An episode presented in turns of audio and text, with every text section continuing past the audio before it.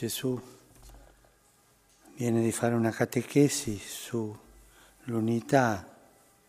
dei fratelli. E da finire con una bella parola. Vi assicuro che se due di voi, due o tre, si metteranno d'accordo e chiedono una grazia, gli sarà concessa. L'unità, l'amicizia, la pace fra i fratelli attira la benevolenza di Dio. E Pietro fa la domanda, sì, ma alle persone che ci offendono cosa dobbiamo fare? Se mio fratello commette colpe contro di me, mi offende, quante volte dovrò perdonarli? Sette volte? E Gesù rispose con quella parola che vuol dire in idioma loro sempre, 70 volte sette. Sempre si deve perdonare. E non è facile perdonare, perché il nostro cuore egoista è sempre attaccato all'odio, alle vendette, ai rancori. Tutti abbiamo visto, visto famiglie distrutte dagli odi familiari e si rimandano da una all'altra generazione. Fratelli che davanti alla bara dei, di uno dei genitori non si salutano perché portano avanti rancori vecchi. Sembra che sia più forte l'attaccarsi all'odio che all'amore.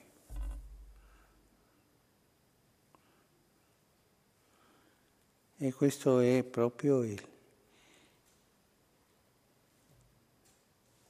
il tesoro, diciamo così, del diavolo, no? Lui si accovaccia sempre fra i nostri rancori, fra i nostri odi e li fa crescere, li mantiene lì per distruggere. Distruggere tutto. E tante volte per cose piccole. Distrugge. E anche si distrugge questo Dio che non è venuto per condannare, ma per perdonare.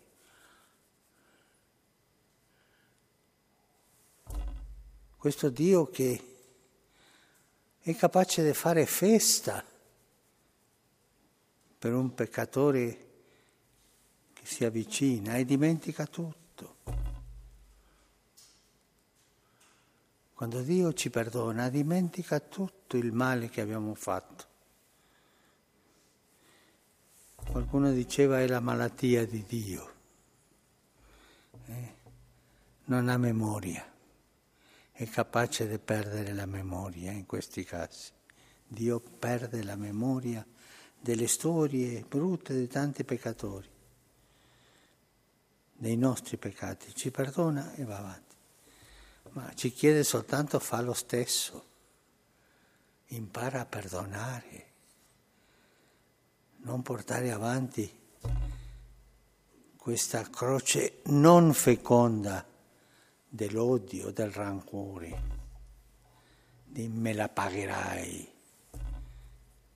Questa parola non è né cristiana né umana.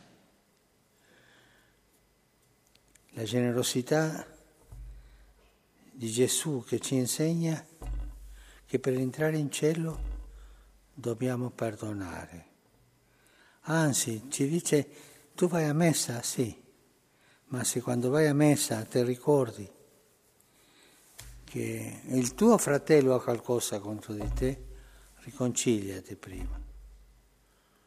Non venire da me con l'amore verso di me in una mano e l'odio col fratello dell'altra. Coerenza di amore. Perdonare. Perdonare del cuore. C'è gente che vive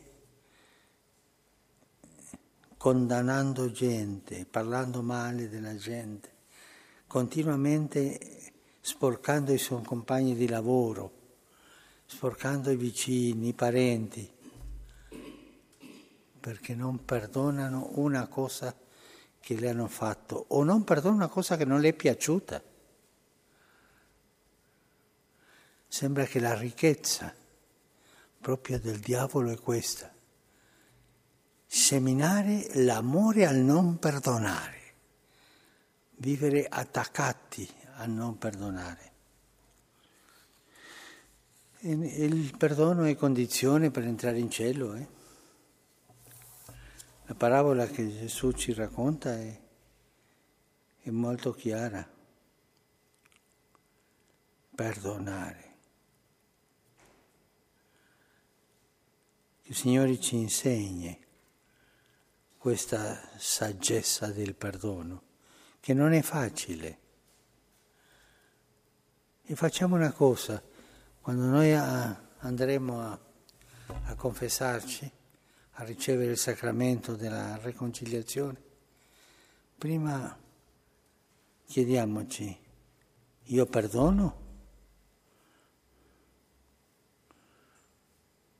Se io sento che non perdono, non fare finta di chiedere perdono perché non sarò perdonato.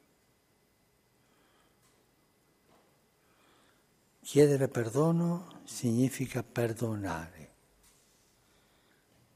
Sono insieme ambedue, non possono separarsi.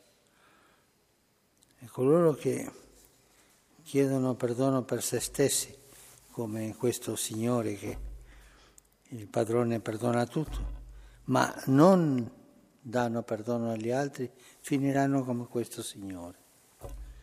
Così anche il Padre mio celeste farà con voi se non perdonerete di cuore ciascuno al proprio fratello.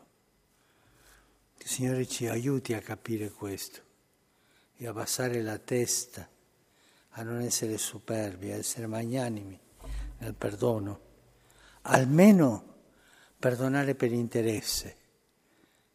Come mai? Sì, perdonare perché se io non perdono non sarò perdonato, almeno questo, ma sempre il perdono.